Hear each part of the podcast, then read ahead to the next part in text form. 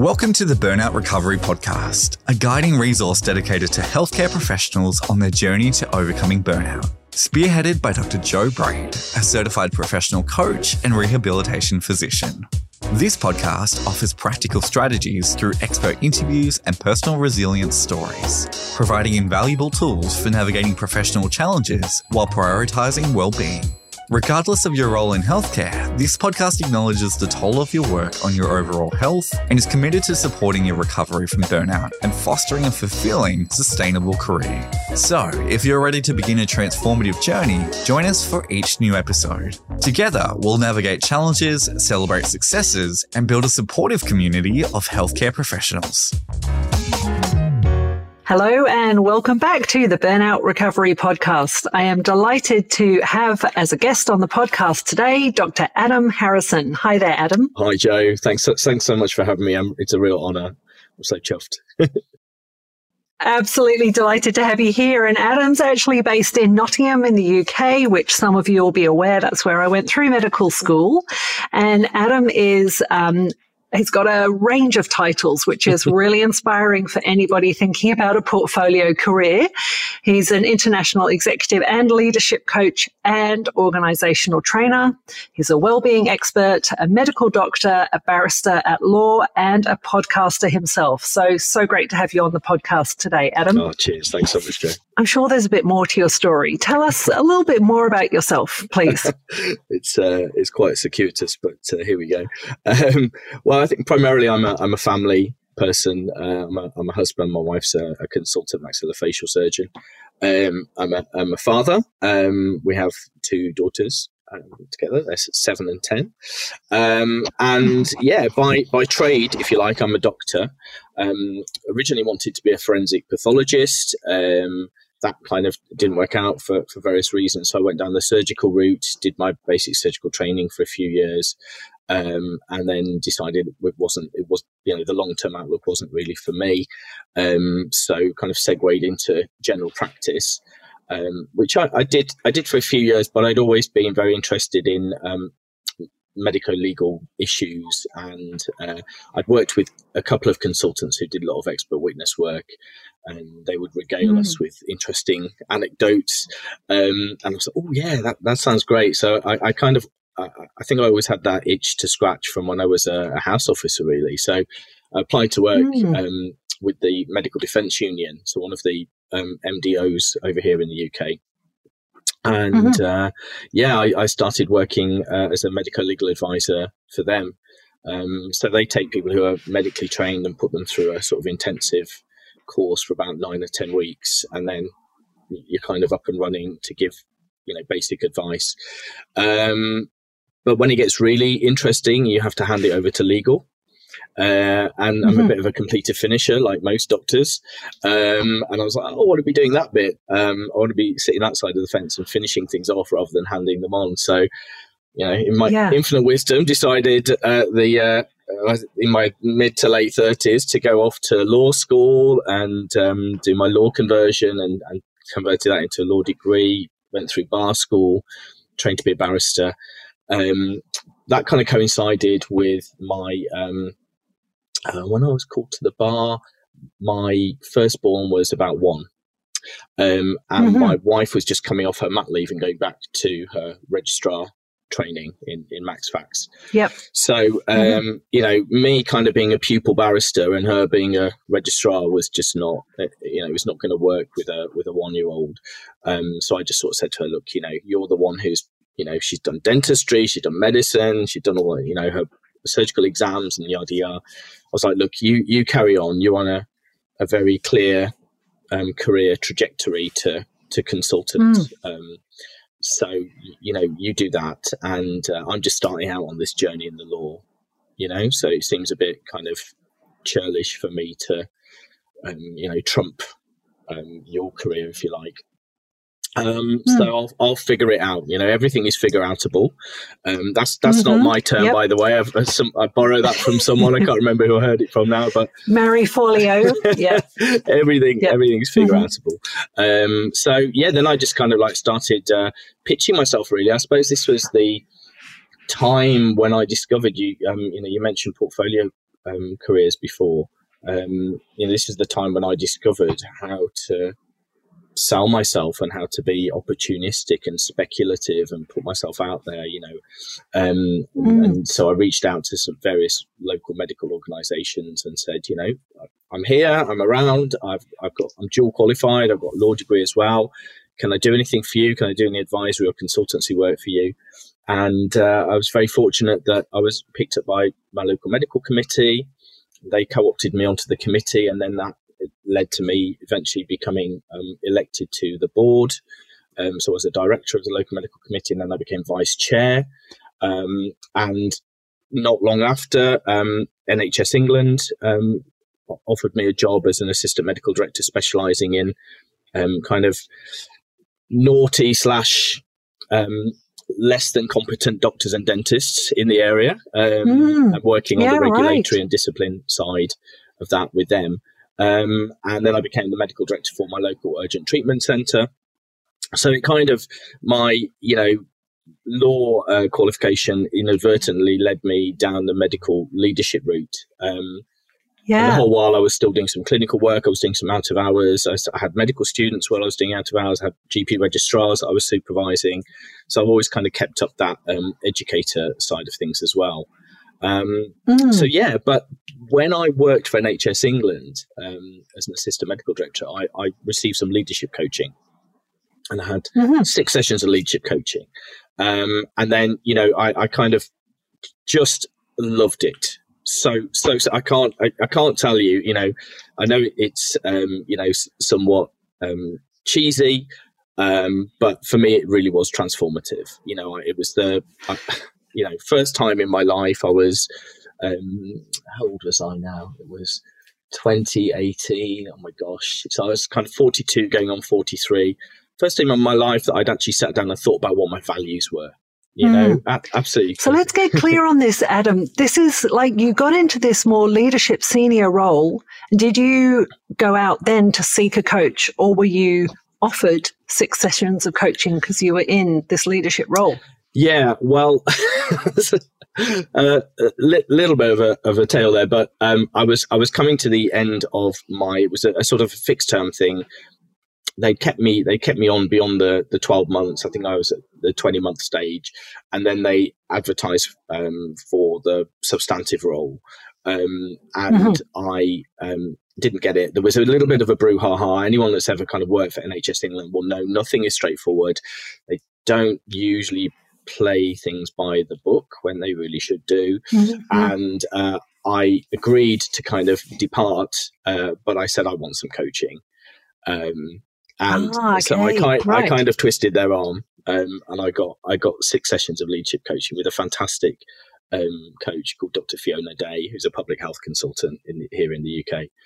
And um, great, yeah. So, um, but as you know, as, as, as, I said, it was just like for me, it was an epiphany to mm. just even the values piece, you know, just to kind of put words. Know I'm, I'm not a fan of labels. I don't like to label, you know, patients with diagnoses and things like that. But but for me to put mm-hmm. words on, you know, my essentially aspects of my moral compass that yes. you know we mm-hmm. all have that you know kind of you know attract us towards situations or kind of you know re- repel us and kind of trigger us and warn us about situations you know something something kind of you get that feeling in the in the pit of your stomach you know but you don't always have a word to put on it you know um mm. and you know one of mine was justice and it was just like oh my goodness this you know this makes complete sense and i was you know reflecting back on my life thinking okay this is why i went to law school you know and this is why i put my head above the parapet in certain situations in the workplace and and, mm. and spoke up and called out bad behavior on behalf of like IMG colleagues and so on because like I can't not do it. It's actually part of of me, mm. you know. Um, that thing where um, you know, like a, a stick of rock has has writing down down it if you you know you look at a stick of rock if you cut me in half you know you'd have mm. the word justice and my other values kind of like running running yeah. through um, yeah Ah, great. So analogy. yeah, um, and then what happened was my my um, my career took a, a, a, deviation because we we came to live in Australia. My wife wanted to do a fellowship, Um, so we actually came to live in Darwin, and, and it was um, in July 2019, so eight months before the pandemic kind of kicked off. Um, mm. And um, you know, I, I had to resign from all of my posts. You know, they couldn't.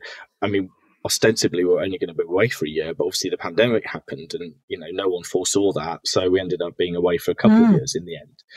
But yeah, they couldn't. The organisations that I worked for at the time couldn't hold my job for for twelve months. So um, I just hmm. decided mm. I would I would do what I could. Um, I wasn't eligible to practice clinically in Australia because I hadn't been doing enough clinical work in the UK before we left. Mm-hmm. Mm-hmm. So I said to my wife, you know, I'll, I'll again, I'll find something to do, um, but I'll do my coach training. Um, I was very, sure. very kind of, um, yeah. you know, single-minded on that. I, I really want to do my coach training.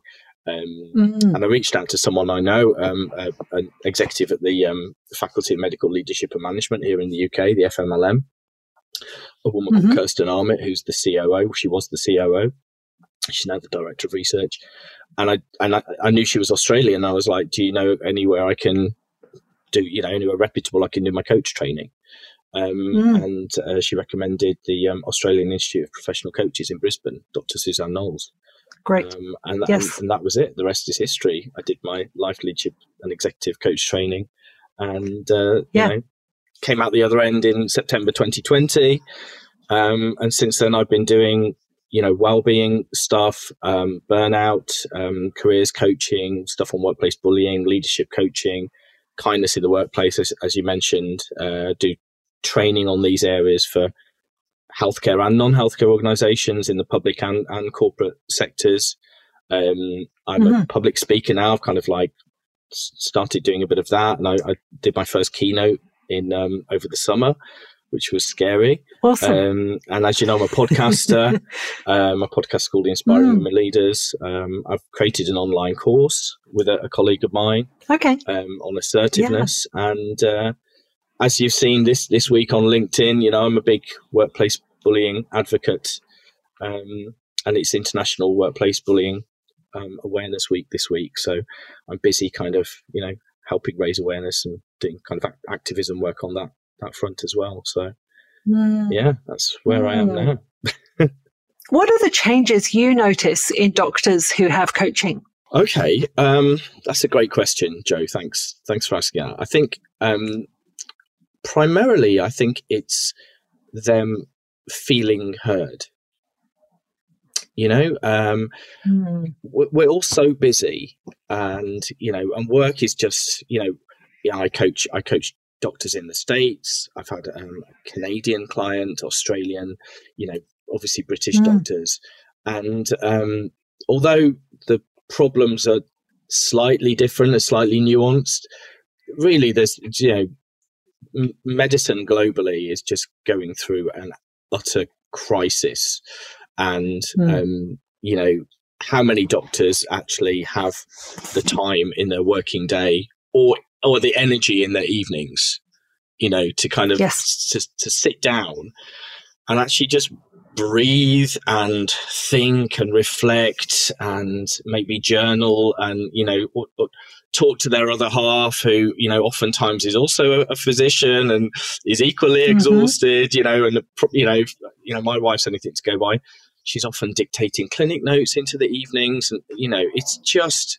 so actually being given that space a safe space to just talk and be actively listened to that i mean i think that in itself is just worth the session fee for for most yeah. doctors you know so yeah. um that that is you know a wonderful wonderful benefit of coaching and, and i think doctors benefit hugely from that but i mean in, in you know in the areas that i work in you know i've worked with doctors who you know uh, maybe are in the marginalized groups, you know, who who are, who are who are not empowered, you know, who have gone from being mm. shy to being more confident and assertive. Because assertiveness is one of the things I, am really passionate about, and you know, work uh, mm-hmm. uh, work with people on. So they do develop that that, that confidence, self confidence, and assertiveness. With the career side of things, you know, again, as you know, like lots of doctors at the moment are just so post pandemic, they're just so cheesed off, you know, um, mm. and you know they just feel like swamped and lost and stuck these are the these are the words that i that i hear used you know um, mm-hmm. and you know they they're turning up to work but are they are they really showing up you know is there there's presenteeism going on yes. you know there's there's sure. quiet quitting there's loud quitting you know um, people are are resigning they're moving country especially from the uk you know it's like an exodus to mm to, mm-hmm. to Canada and Australia and New Zealand. So, you know, I have, um, right. you know, doctors who feel very stuck um, and, you know, I can provide them with stepwise strategies to move them forward in their professional lives. So actually they kind of come mm. out the other side of, of working with me with a lot more clarity.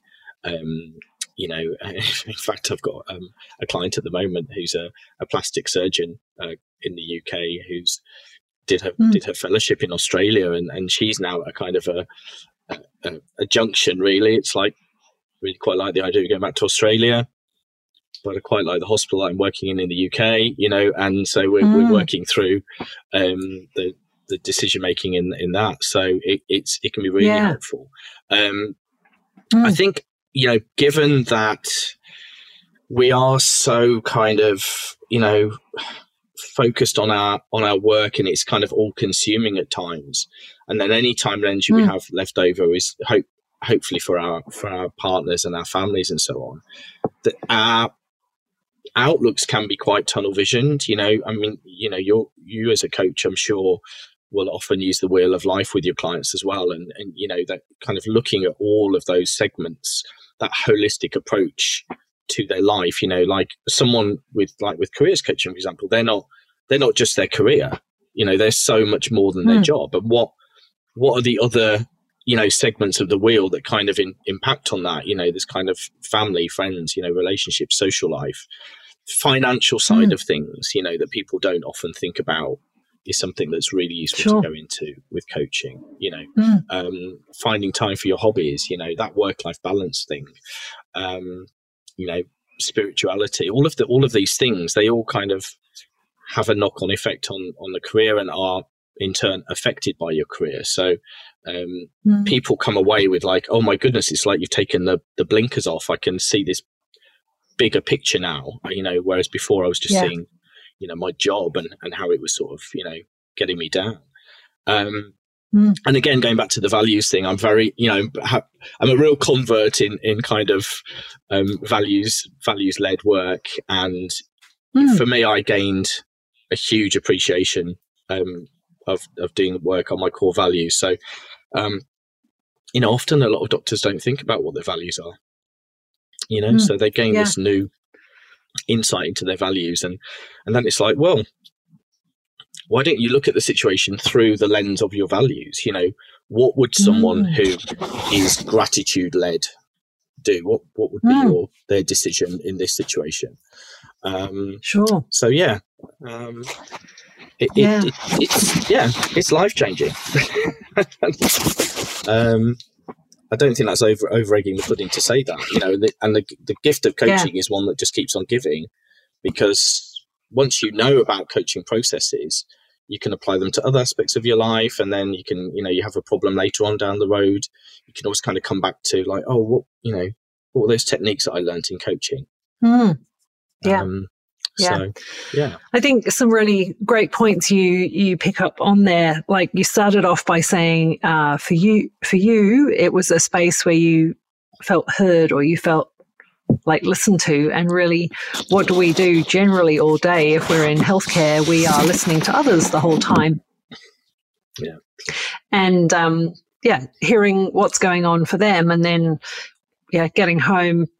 You know, it's a different of course, it's a different relationship to our closest and nearest to us at home. And it's that sort of non judgmental, non opinionated, no advice yeah. space generally that we're in, in that coaching space. Um, so I yeah. think the sort of being able to be heard, um, I see my clients' faces change through a coaching session from often being quite drawn at the beginning to, you know, a much lighter version of themselves. And that's that's just in a shorter session there.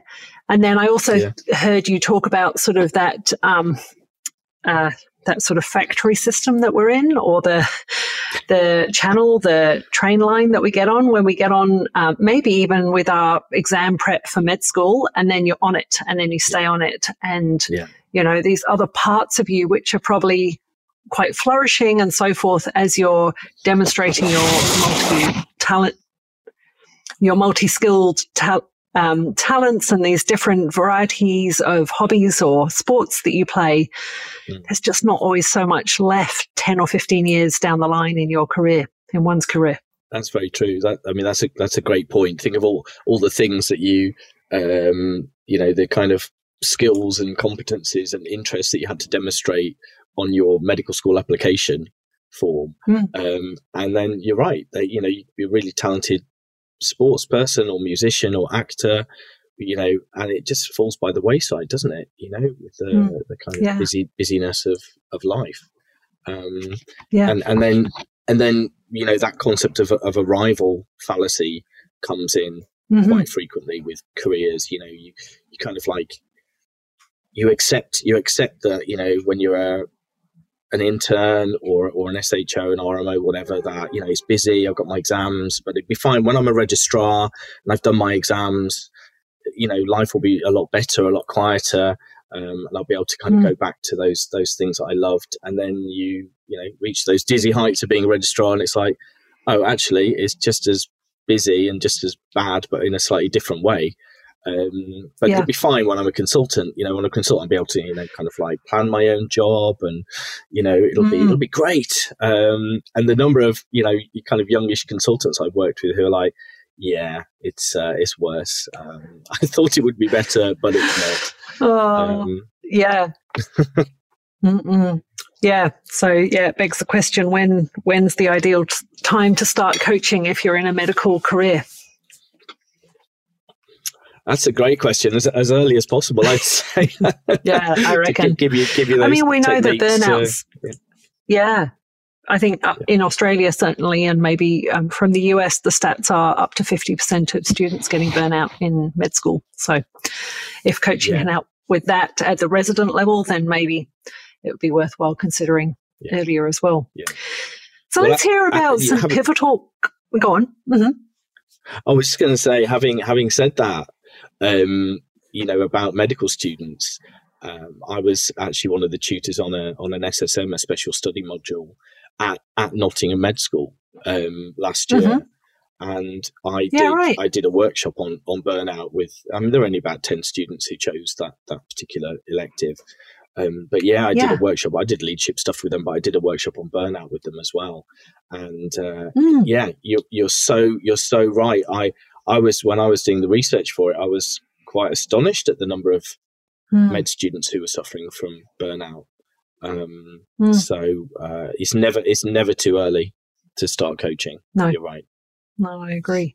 Yeah. So, would you like to share with us some pivotal moments in your career that have brought you to where you are and what you do today? Yeah, yeah, thank you. Um, so I, I, tend generally to try to s- stick to coaching in areas that I have lived experience of because I just think that I can, Mm-hmm. um, you know, bring my, you know, my authentic self to to the sessions more so in those in those kind of areas. Um, so you know, I was um, I, I was a target of um, bullying as a junior surgeon and then as a as a junior GP, um, and Mm. you know was was on the receiving end of that. Um, you know, very bad leadership. Essentially, what you know, what I now with you know what I know about what would constitute good leadership was actually you know Mm. very bad leadership. Um, Mhm. so you know i kind of i had those experiences in sort of I don't know, kind of well yeah two, well the early the early noughties sort of between 2002 and, and 2005 and then again in, in 2008 when i was a, a newly qualified gp um, but i guess Mhm. i just you know kind of kept my head down and just tried to suppress them and then when um, when we moved to Darwin, as I, as I mentioned before, and I actually did get Mhm. some work with um, the local medical school. So um, Flinders in Adelaide has a, a satellite branch um, in Darwin, um, and they have mature med students. So they have these GEM students, graduate entry medical students there. And I was taken on by the um, Yunggorendi program, which is a program to um, be a personal tutor for um, indigenous um, mature medical students. And so I had mm-hmm. six um, tutees over the sort of 18 months that we were there. Um, and they were all uh, they were all young women. Um, they'd had previous careers, um, often had families, children. Um, yeah. One of my one of my tutees was actually um, a single mum of, of three kids, and you know, trying to get her way through medical school as well. Like, I mean, really mm. incredible, impressive women. Um, but mm. a couple of them um, had experiences of being bullied by by consultants or registrars on some of the mm. um, teams that they were attached to. And so when they were kind of asking me for advice in the capacity as their tutor, their personal tutor, um, you know, it kind of brought a lot of my memories flooding back to me from, um, you know, when I was a junior trainee. Mm. And then, um, I don't, do you, um, do you know Dr. Rachel Morris, uh, whose podcast is You Are Not a Frog? Um, I don't. It's, it's really, it's really no. big. Yeah, she's a really it's a really big podcast here in, in the UK for, for doctors, and, and Rachel's been mm-hmm. running this podcast for, for years now. Um, and I, I'd been on uh, as a guest on her podcast um, a couple of years before, talking about career career transitions and portfolio careers and so on. Mm-hmm. And um, then we got to talking about you know workplace bullying stuff, and she said, "Will you come on the show and talk about that?" So I think that was when it really. Mm uh, all started for me, which was about o- October 2020. It was the first time I'd gone on and spoken openly about my experiences and mm. you know what had triggered you know the me reflecting on them again and i just thought mm. you know these these poor med students you know they're just they're, they're trying their best but you know I don't know what's going on. You know, is it is it racial stuff because they're indigenous? Is it misogyny and, and sexism, gender stuff because they're women? Mm-hmm. Um, mm-hmm. And you know, it just uh, you know made me. It was it was it, it was one of the pivotal moments for me deciding to you know become more vocal about workplace bullying and and and create like an offering for for people who had been targets or victims of workplace bullying um, mm. because I just mm-hmm. thought there's there's nothing really out there for for people. Um, and I just thought, you know, if if if I experienced it as a privileged white male, you know, how much worse must mm. it be for our IMG colleagues, you know, and our female mm-hmm. colleagues and so on. So that yes. was certainly um, pivotal. Um, in terms of um, burnout, we'll, we'll, come back to burnout, I think, won't we? But um, for me, mm-hmm. like my experience of burnout are definitely where my passion for kind of workplace well-being um, training and, and, coaching comes in. Um, so yeah, that, great. You know, again, is is a sort of a pivotal thing. Um, you know, my career transitions are are many. you know, um, yeah. within medicine, and then and then out of medicine. You know, pathology, surgery, GP, medical defence mm. union, law, yeah. leadership, coaching. So I, I definitely feel like I could speak with um, with some authority about you know career transitions and career diversification um, developing sure. portfolio careers and so on. So that that you know is kind of being very pivotal for me. Um, and then the hmm. leadership journey, you know, kind of being on the receiving end of bad leadership and then going into leadership roles and actually being woefully underqualified and underprepared in my first leadership role. Really steep mm-hmm. learning curve, you know, you know, quite quite happy to say I did, you know, kind of put a few noses out of joint because I just wasn't, you know, the kind of leader that I know that I could be now. You know, if only we could mm-hmm. go back with the knowledge that we have now, right? Sure. Um, yeah. Yeah. um, so yeah, so so my leadership journey um, has definitely inspired me to want to help physicians to become better leaders and to change cultures. Mm. Within organisations, which obviously has a knock-on effect to help with the workplace bullying side of things. Um, yes, and yeah. I think the podcast, which is you know called Inspiring Women Leaders, which is you know it is a podcast um, where I interview female guests, but it's for it's for everyone to learn from their experiences. You know, mm-hmm. is comes from a place of uh, reflection um, where I realized that most of the really good leaders that I'd worked with in my career were women. And mm-hmm. I mean, yeah. I'm not saying I haven't been bullied by um, a woman, um, mm. but mm-hmm. you know, most mostly it was the men who were not very good leaders, and I just thought, you know, this we need to we need to spread the gospel about this. You know, we need to get this out there mm-hmm. and share these the, the, brilliance of these women. So again, yeah. that kind of comes from my my career experience. Great, yeah, wow. Well, thanks for sharing all of that. And um, yeah, maybe another time I can bring you on again and we'll talk more in depth about um, the workplace bullying. Because, um, yeah, that, I think that's um, not so often talked about. And you've obviously spent your time and had your thoughts about why and how you want to communicate that more. And let's pause that because we haven't necessarily prepped that up for today, and and another time we could um, reconnect on the podcast and talk about that. So tell us a bit about your experience in burnout. You said you've experienced that previously. What did you notice in yourself? Did anybody else make comment about what they might have noticed in you, and how did you recover from it? Yeah, um, thanks, thanks, Jo. Yeah, it was. Um, there were a couple of um, situations that I can recall quite clearly. One was when I was a, a junior surgical trainee, a senior house officer um, in a local hospital, and I'd been qualified about three or four years by that stage. Mm-hmm. Um, and um, yeah, it was a it was a funny time because I, it was the first job I had where I had um, like house officers, interns of my own. Um, so I, yeah, okay. you know, never really had responsibility for, um, you know, kind of like you know, supervising and, and looking after them. So, um, you know, I think that was a, a bit, a bit more stressful. Um, and, you know, it was a, it was a time when the on calls that we were doing were ridiculous. You know, 20 years ago, we were doing, we'd go in eight in the morning and you'd work all day and then all night and then all the next day. Um, mm. It was a busy unit. So I'd be, uh, every you know we had an on-call room to rest in but every time i would put my head down my bleep would go off uh, you know and i'd be literally up and down all all night long um, yeah. so you know understandably i was i was shattered and exhausted most of the time um, mm. and then go, going home it was hard to escape work because i was prepping for my you know, my member of the Royal College of Surgeons exams, you know, so right. there was yeah. revision and study to do in the evenings as well. So you couldn't, you couldn't escape work.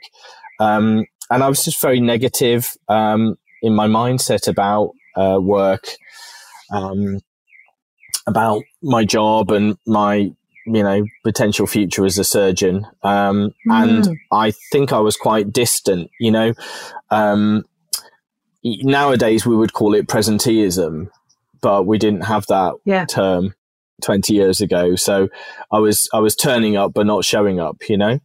Yeah. Um, yeah. And, you know, my, my bosses did, they definitely noticed that. Um, they got feedback from my, uh, my house officers, um, that, that, that's how I, how I was. Um, mm. my wife noticed that my, my mood was, was, um, you know, uh, negative.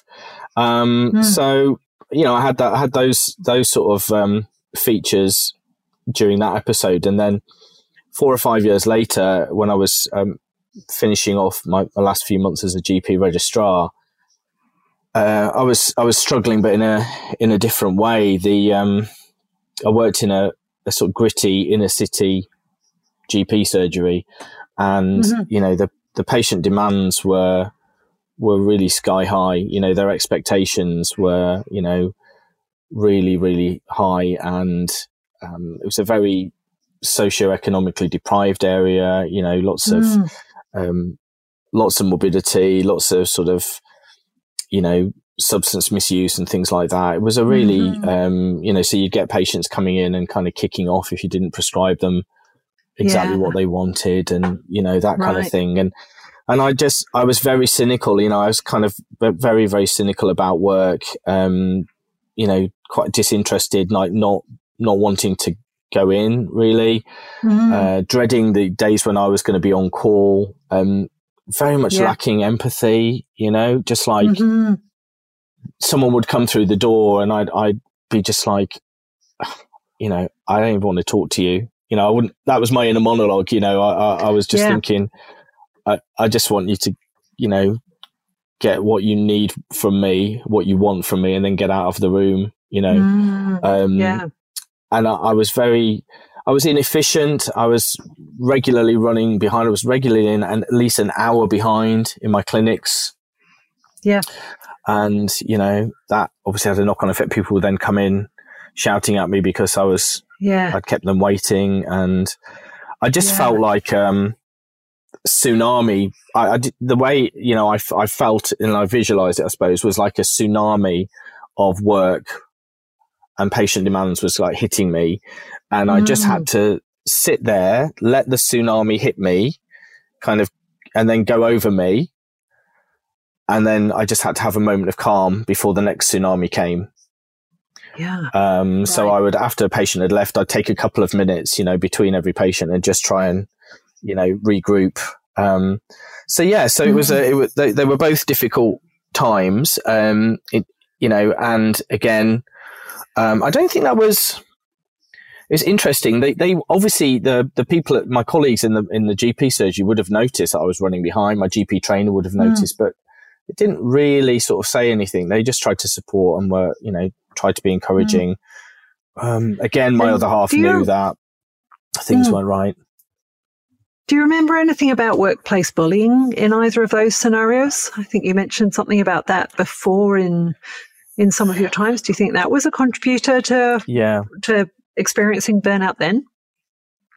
yeah, yeah, very much so. And and thanks for bringing that up. Um, I I now know, and and the kind of the the when I do workshops um, on burnout and when I coach individuals on burnout, I I always raise this because I, on reflection, personally feel that you know experiencing workplace bullying is a risk factor and a sort of contributory factor for burnout. Mm. Um, so you know, and and actually just kind of like working in a, within a toxic environment, um, Yeah. and a you know a, a dysfunctional, toxic um, culture where you're not in alignment with the values of the organization.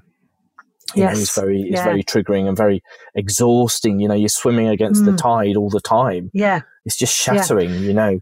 yeah. Um, so yeah, some for of sure. those Um, psychosocial. do you talk about psychosocial risk factors ever? That's a bit of a term that's been bounced around more this year Yeah. in Australia, I'd say. Yeah, yeah, Mm, for sure. Um, you know, I think we we uh, you know we attribute a lot of it to um, you know chronic stress from the workload, and obviously moral Mm-hmm. injury is a really important piece as well. That uh, for Mhm. me is a big contributory factor. But yeah, workplace bullying as well. But and and and as you say, I was um, in the the first situation in the surgical job. I was I was being bullied by two of my three consultants in that job, and Mm. um, there was no way that wasn't getting to me. You know, of course, that was having Mm. an impact. Um, Mm.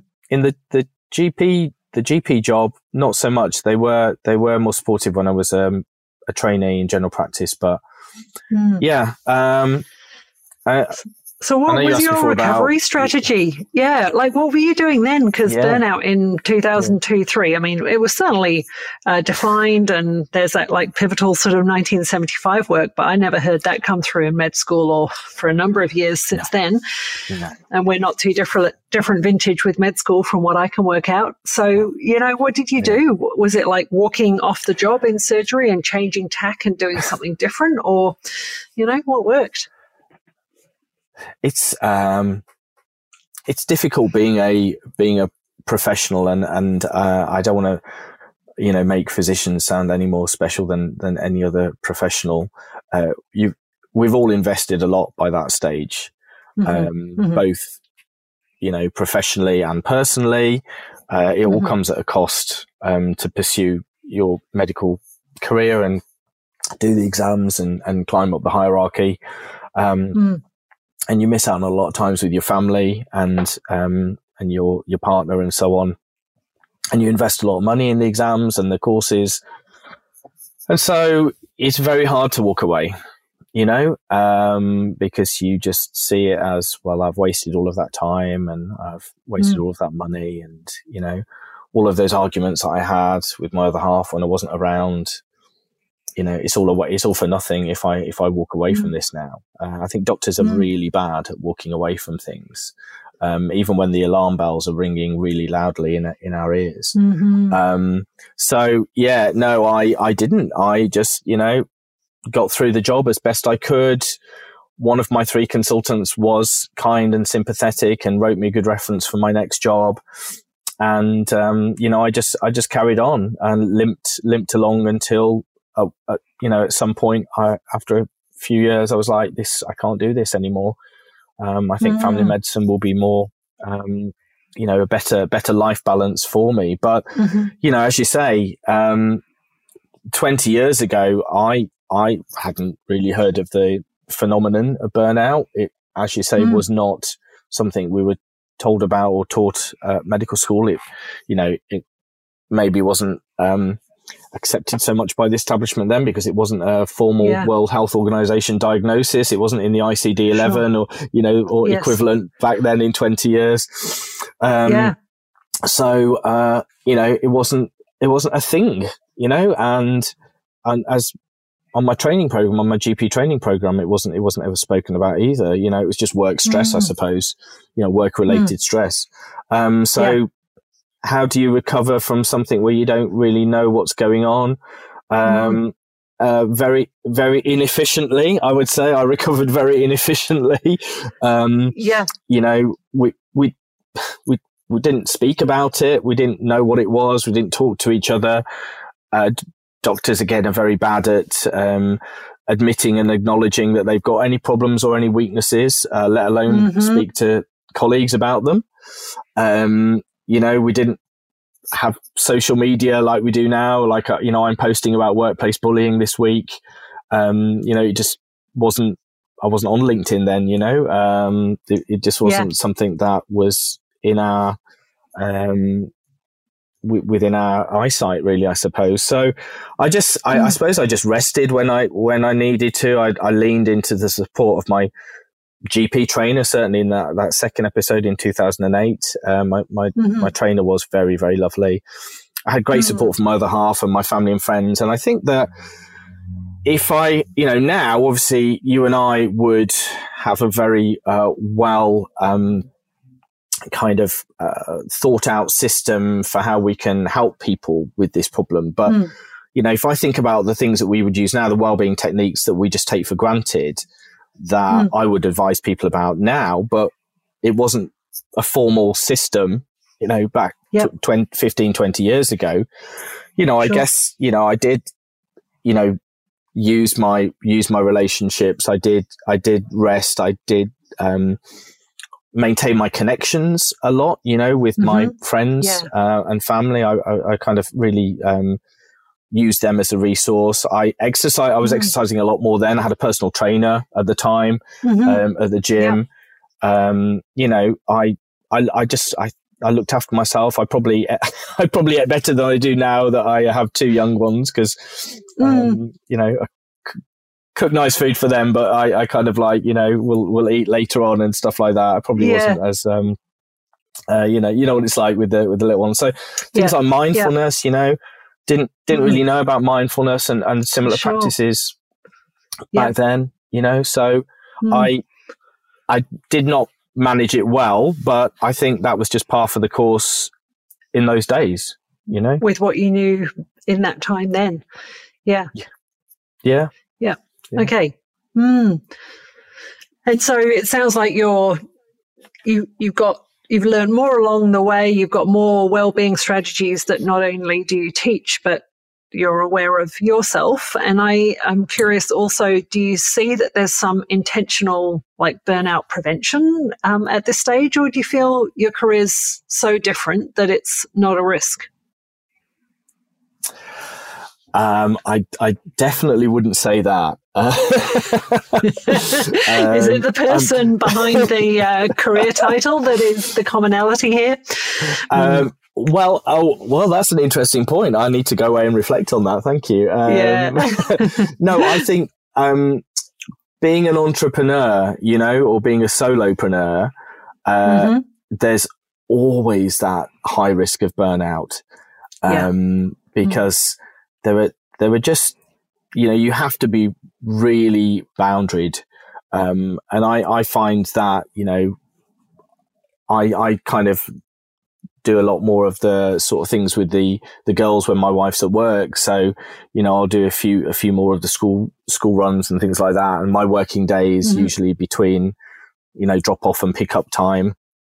Yeah. Um, and if I'm I'm the one that's working from home, so when you know things need to be you know delivered or collected or whatever, or someone needs to come around to do some painting, you know, I'm the I'm the one that gets sort of disrupted, you know, because I'm mm-hmm. at home, and then I try sure. to then recoup those hours in the evening after my kids have gone to bed, you know, so then I'll start again at nine o'clock, maybe for an hour, maybe two hours. You know, sometimes I'll do a coaching session with a client in the States at nine till 10 p.m. Yeah. And then I right. come off that and I'm totally, I'm buzzing, mm. You know, and uh, I can't get to sleep for ages then. And so then I'm, I'm tired the next day. So, uh, it's, it's different. It's totally different. Um, but the risks are, are still there. But as you say, mm um, I do have a, um, you know, the, the ammunition now. I have, you know, I have a toolkit, um, that I can, I can turn to. And I do, you know, I do make sure that I go to the gym or go for a walk and I do, you know, try to look after myself a lot better. Um, mm. I'm very mi- I'm very mindful of the risks, you know, having burnt yeah. out all those years ago. So, yeah. Yeah. Great. Great. Okay. So, tell us a little bit about your work um, to promote kind leadership cultures in immediate teams and wider organizations. Tell us a bit more about that. That sounds great. Yeah, yeah, I, I, I, love I love that um, part of my work. Um, really, it, it came out of the need that I had to get my message about workplace bullying out there. Um, right.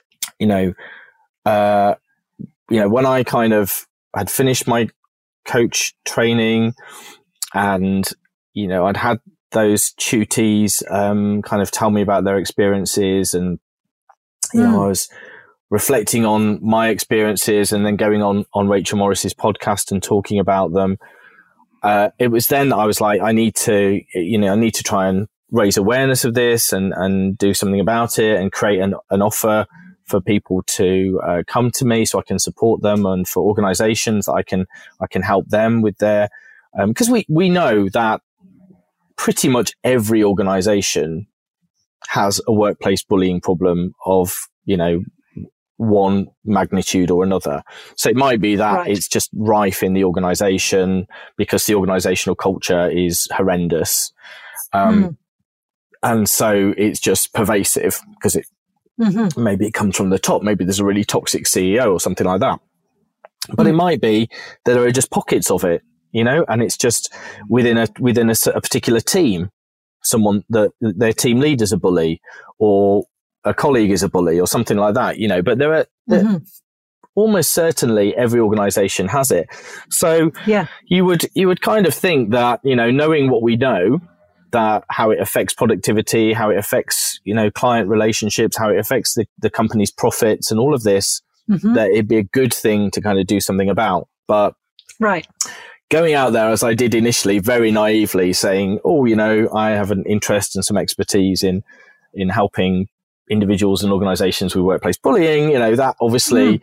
was met with, you know, tumbleweeds that went down like a, a lead balloon um, because no organization wants to acknowledge or admit mm-hmm. that they have workplace bullying in their in their organization sure. you know so yeah i had to i had to change my approach right you know so for me i see kindness at work kindness uh, you know kind of leadership cultures as uh, and and workplace bullying itself as two sides of the same coin you know? Mm. So obviously, You've got, you know, people who are often at the coal face, you know, on the shop floor, who are on the receiving end of the toxic negative culture, either from their immediate mm-hmm. boss or from the wider the wider organization. Um, mm-hmm. But they they need they need help. You know, the individuals who are the targets need help. Yes. But then that's fine.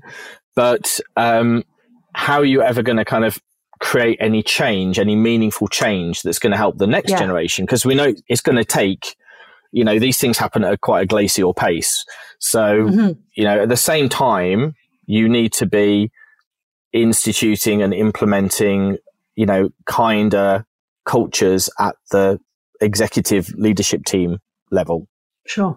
Yes. And, you know, getting good, good role modeling from, from the, the C suite and that, you know, that behavior will trickle down. People will see the kindness and it will kind mm. of permeate throughout the organization. But as I said, that takes a long time. So, you know, the two sides of the same coin are the two approaches. One is the kind of individualistic approach and one is the systemic approach. Yeah. Um, mm. but you know, so it, you know, event, eventually, hopefully, you won't need to, um, you know, use the individualistic approach because yeah. the culture will be mm-hmm. kind throughout. Yes. But you know, yes. um, while that's ha- while that's happening, you know, you need to you need, still need to have a two pronged approach. So. Mm. That's kind of where it yeah. came from. But then the more I started looking into it, you know, and the ben- the benefits of kindness, um, and you know, on, on the, on the individual, on, on the person, on the person you know, giving the kindness, the person receiving the kindness, the benefits mm. of the team, the benefits of the wider organization. You know, I'm talking things like, you know, health benefits as well as kind of like, you know, the bottom line of the organization and, and, uh, yeah. you know, uh, profits and, and, and so on. It was just like, this is, this is too great a concept to not, you know, kind of push and, and, um, and use. So that's, you know, since then I've started to really, you know, do a lot more talks about and, and, and, you know, kind of uh, speaking gigs about kindness, um, the benefits mm. of hmm. kindness at work and so on.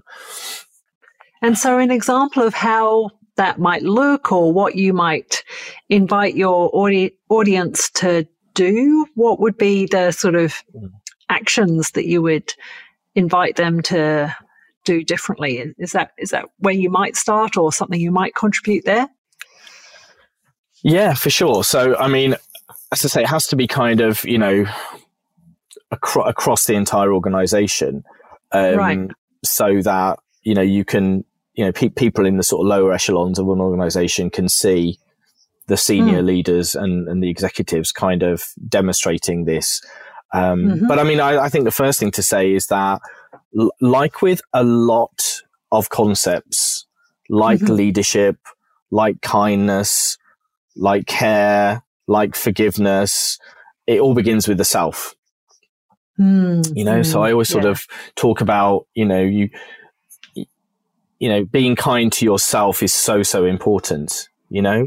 Um, and mm. that's you kind of being compassionate to yourself, being forgiving to yourself, giving yourself treats, mm. you know, all these, all these sorts of things, you know, not, not, you mm. know, trying to, hush the the inner critic when you do something wrong yeah. you know and as you, as you know the inner critic will go into overdrive and create these limiting beliefs trying to really yes. you know you know with whatever whatever techniques you want to use you know gratitude practice you know things that went well affirmations whatever it is to try and mm. overcome that that um, yeah. negative self-talk mm. but but very much yeah. kind to yourself and then like you know, you're, you are then leading by example. Because if you're kind to yourself, you, you know, other people will be kind to themselves. You can then be kind to others. You realize what the benefits of kindness are.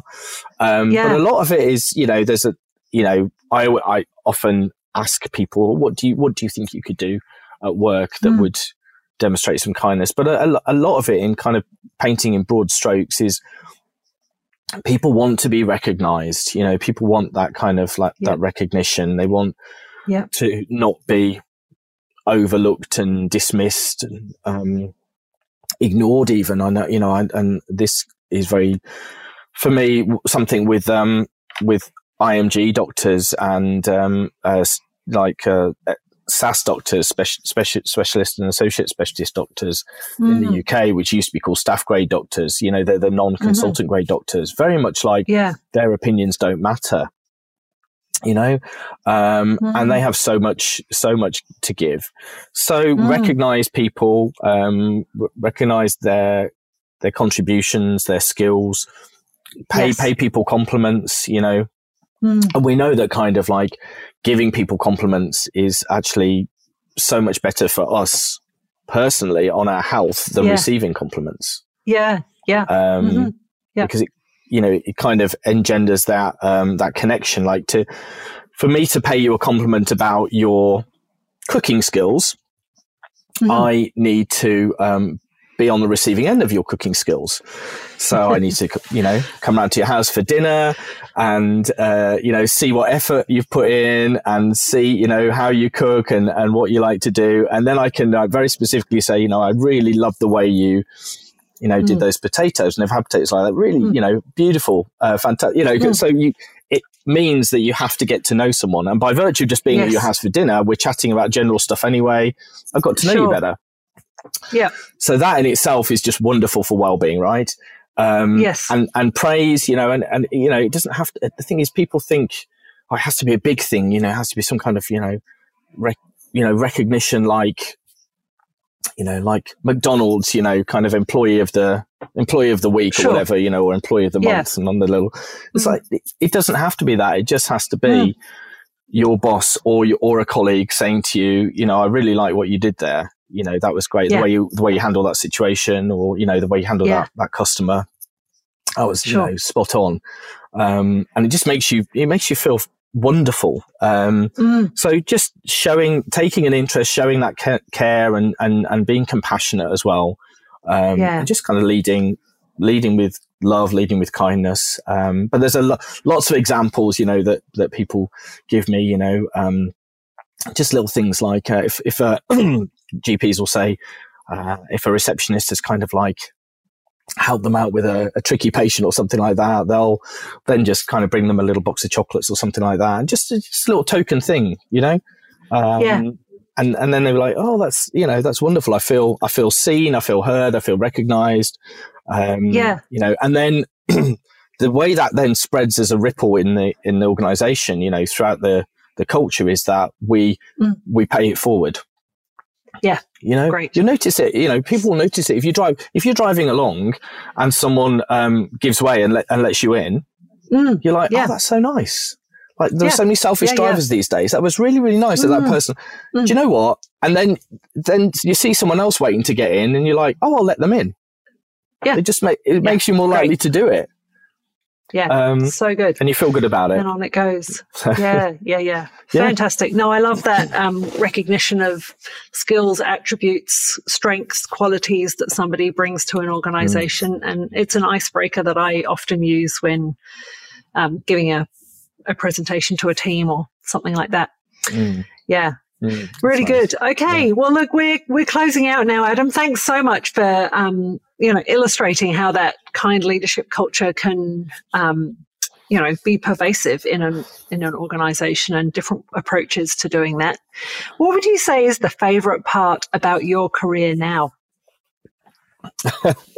oh well, you know what? you know, we talked we talked about you know it is it is, it is a risk risk of, of, of burning out being a solopreneur, but uh, there are, mm. the positives far, far outweigh um, the risks. To be honest, so you know I had yeah. I feel like I have time to do my job really well compared to when I was a, a GP, mm. for example. You know, right? You know I get I get at least an hour with people if I'm doing a one to one session or, you know, group coaching sessions. Again, it's like at least an hour and, and, and, you know, try to involve everyone. And, um, but you know, you really just get that opportunity for people to get things off their chest. You don't feel hurried. Uh, you don't yes. feel stressed while you're doing it. It's, it's, it's really lovely. And it's part of a longer term thing. You know, you, you, you know, you've got future sessions with people and it's like, you don't have mm. to sort mm. it all out there and then yeah. It's like, okay, yeah, sure. That's great. Let's let, let, let this percolate and, and we'll talk about this in the next session, you know, and, uh, mm. uh, so it's, yeah. it's, it's really wonderful. And, um, I know that, that clients benefit from having that, that kind of like long, you know, longer time to be heard and more mm. time between sessions to kind of reflect on things. So I really feel like I'm making a difference. I mean, you know, I've got, you know, I, I've got some really good feedback, really good testimonials, you know, on my website and on, on LinkedIn. People clearly appreciate, you know, that kind, um, you know, approach coming from a, a place yeah. of, you know, unconditional positive regard, you know, that we, yes. that we learn about yeah. at coaching school.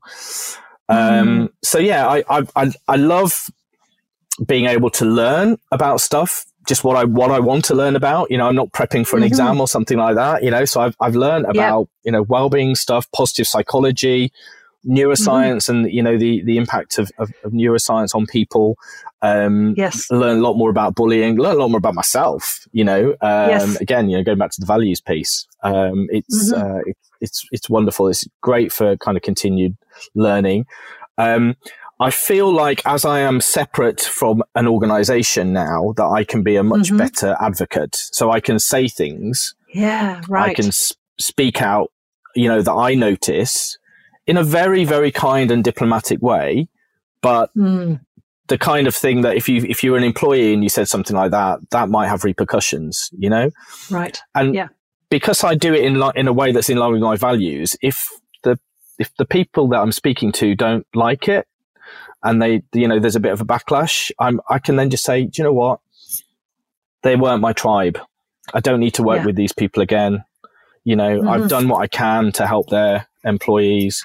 If they don't like it, you know, what, uh, what can I do? But I'm not forced to then go back to that workplace day after day with that kind of awkwardness and, sure. and so on. You know, I can work sure. with people who are in alignment with me, you know, um, and just having the flexibility, you know, I've alluded to before the, the flexibility to be able to help out more with my kids so that my wife can do her job without worrying. Um, mm. and just to be able to go and see their shows, you know, during the school day and, and, and you know, yeah. recitals that they're in and, and so on. Um, so I plan my diary. Um, and yeah, that's, it's a wonderful thing. That's great. Yeah, so good to hear. Yeah, fantastic. And let's round out with my question I ask everybody. What is one self care routine that you rarely miss? I would say it's my gratitude practice. Right. Yeah. So mm-hmm. my personal gratitude practice, you know, is um, certainly. I mean, I I do I do journal um, sometimes, but it's a kind of a, a, a time a time thing. Um, you mm-hmm. know, I so I, I often listen to um, gratitude affirmations on Spotify as I'm driving driving back from the oh. school run. You know, first thing yeah, in right. first thing in the morning, I will actually get up and, and if, I, if I'm not too foggy headed and I remember, you know, I'll kind of thank, thank God, thank the universe, you know, for kind of getting me through another night. I've lived through the night, mm. you know, I'm up. Mm. I've got another opportunity to, to make a difference with the yeah. day ahead, you know. Uh, yes. It's exciting. What could happen? I'm grateful for that, you know. Um, yeah. and yeah, as I say, I, I, I, I I repeat a lot of the the gratitude affirmations that I listen to, um, mm. and sometimes I'll you know write some stuff during the day or uh, listen to them again at bedtime. You know, I've actually got a yeah a, go to couple of recordings, my morning and evening gratitude affirmations that I listen to Great. as well. So, um, yeah, yeah, I just feel that just makes me feel much more positive, um, and um, yeah, it's yeah, it's a great thing, I think. But that's wonderful. And it sounds like it's sort of factored into different times in your day. So it could be the morning, it could be coming home from the school run, it could be the yeah. evening, it might be all of them, it might be one of them, but there are spots yeah. where exactly that can drop in. Yeah, really good. Exactly. Yeah. Adam, it's yeah, been totally. an absolute pleasure having you on the podcast today. I've really enjoyed and learned so much from you, and I'm sure my audience will be really inspired by what they've heard. Where can we find you? Uh, where do you hang out? Uh, so that we can we can listen to you on your podcast, etc. Yeah, yeah, absolutely. So yeah, my my my podcast, um, inspiring women leaders, which um, I'll obviously send you the uh, the link to, but it's it's on all the it's on all the platforms. Mm-hmm. Um, Apple, Google, Spotify, Amazon, Audible, all, all of them. Um, yeah. And that episodes come out every, every two weeks. Um, Great. So, uh, there's that and LinkedIn. I'm, I'm, I'm, I'm pretty active on LinkedIn. I'd say of all the of all the platforms. So I'm just mm. uh, Dr. Dr. Um, Adam Harrison on LinkedIn. Um, sure. Yeah, pretty easy to find. Uh, my website um, is www.dradamharrison.com. So um, great. But I, that needs that needs a bit of work, but we won't go there. sure, sure. Well, we'll put some links in the show notes for you. Is there anywhere else as well? Uh, yeah, I mean, uh, I have a Facebook page and a YouTube channel and yep. Instagram account and all, all, all the things that you Great. have to have these days yeah. um, as, a, yeah. as a modern business person. So sure, yeah, great. Good stuff. Any final words that you want to offer? Yeah, thank you so much. Yeah, so I, I think really uh, just a couple of things that are really important to me. Um, there will there will undoubtedly be because of the prevalence of it. There will undoubtedly be um, people listening to this that um, have been on the receiving end of workplace bullying, if not currently um, experiencing it. So I just want people to know my little my little mantra is uh, just remember it isn't your fault. Okay, it's not your fault that that this is happening to you. You're not alone, even though you feel like you are alone. There's so many of us that have experienced it that, you know, there's, if you reach out to someone, it's almost certain that they've experienced it as well and that they can, they can support you. And then the other thing hmm. is you've got no reason to feel ashamed because that's one of the big things, you know, people feel like it's, that is their fault and, uh, it's, it's a shameful thing, you know, that they can't, they can't talk about it, but there's no reason to feel ashamed, you know, um, it's, um, it is just one of the really terrible epidemics in the workplace. Um, so, so there's there's that, and then I just want to share one of my favorite quotes of the moment, um, which is um, by Rabbi Harold Kushner, who was um, a rabbi in New York, and he says, "Do things for people not because of who they are or what they do in return, but because of who you are." So that's my kind of my, in my kindness oh. talks. I, I always always put that yeah. quote at the end. That's great. What a great note to finish on. Thank you so much, Adam. Really great to connect. Take care and we will be in touch again soon. Thanks very much. Bye. Thank you so much for having me. Cheers. Bye. Thanks for listening to this episode of the Burnout Recovery Podcast. If there's someone in your world who would also benefit from this, please share it with them. Remember, you are not alone, and there is hope for a brighter, more fulfilling future. Let's continue this journey together, one episode at a time. For more resources, including how to move from dread to delight, head to drjobraid.com.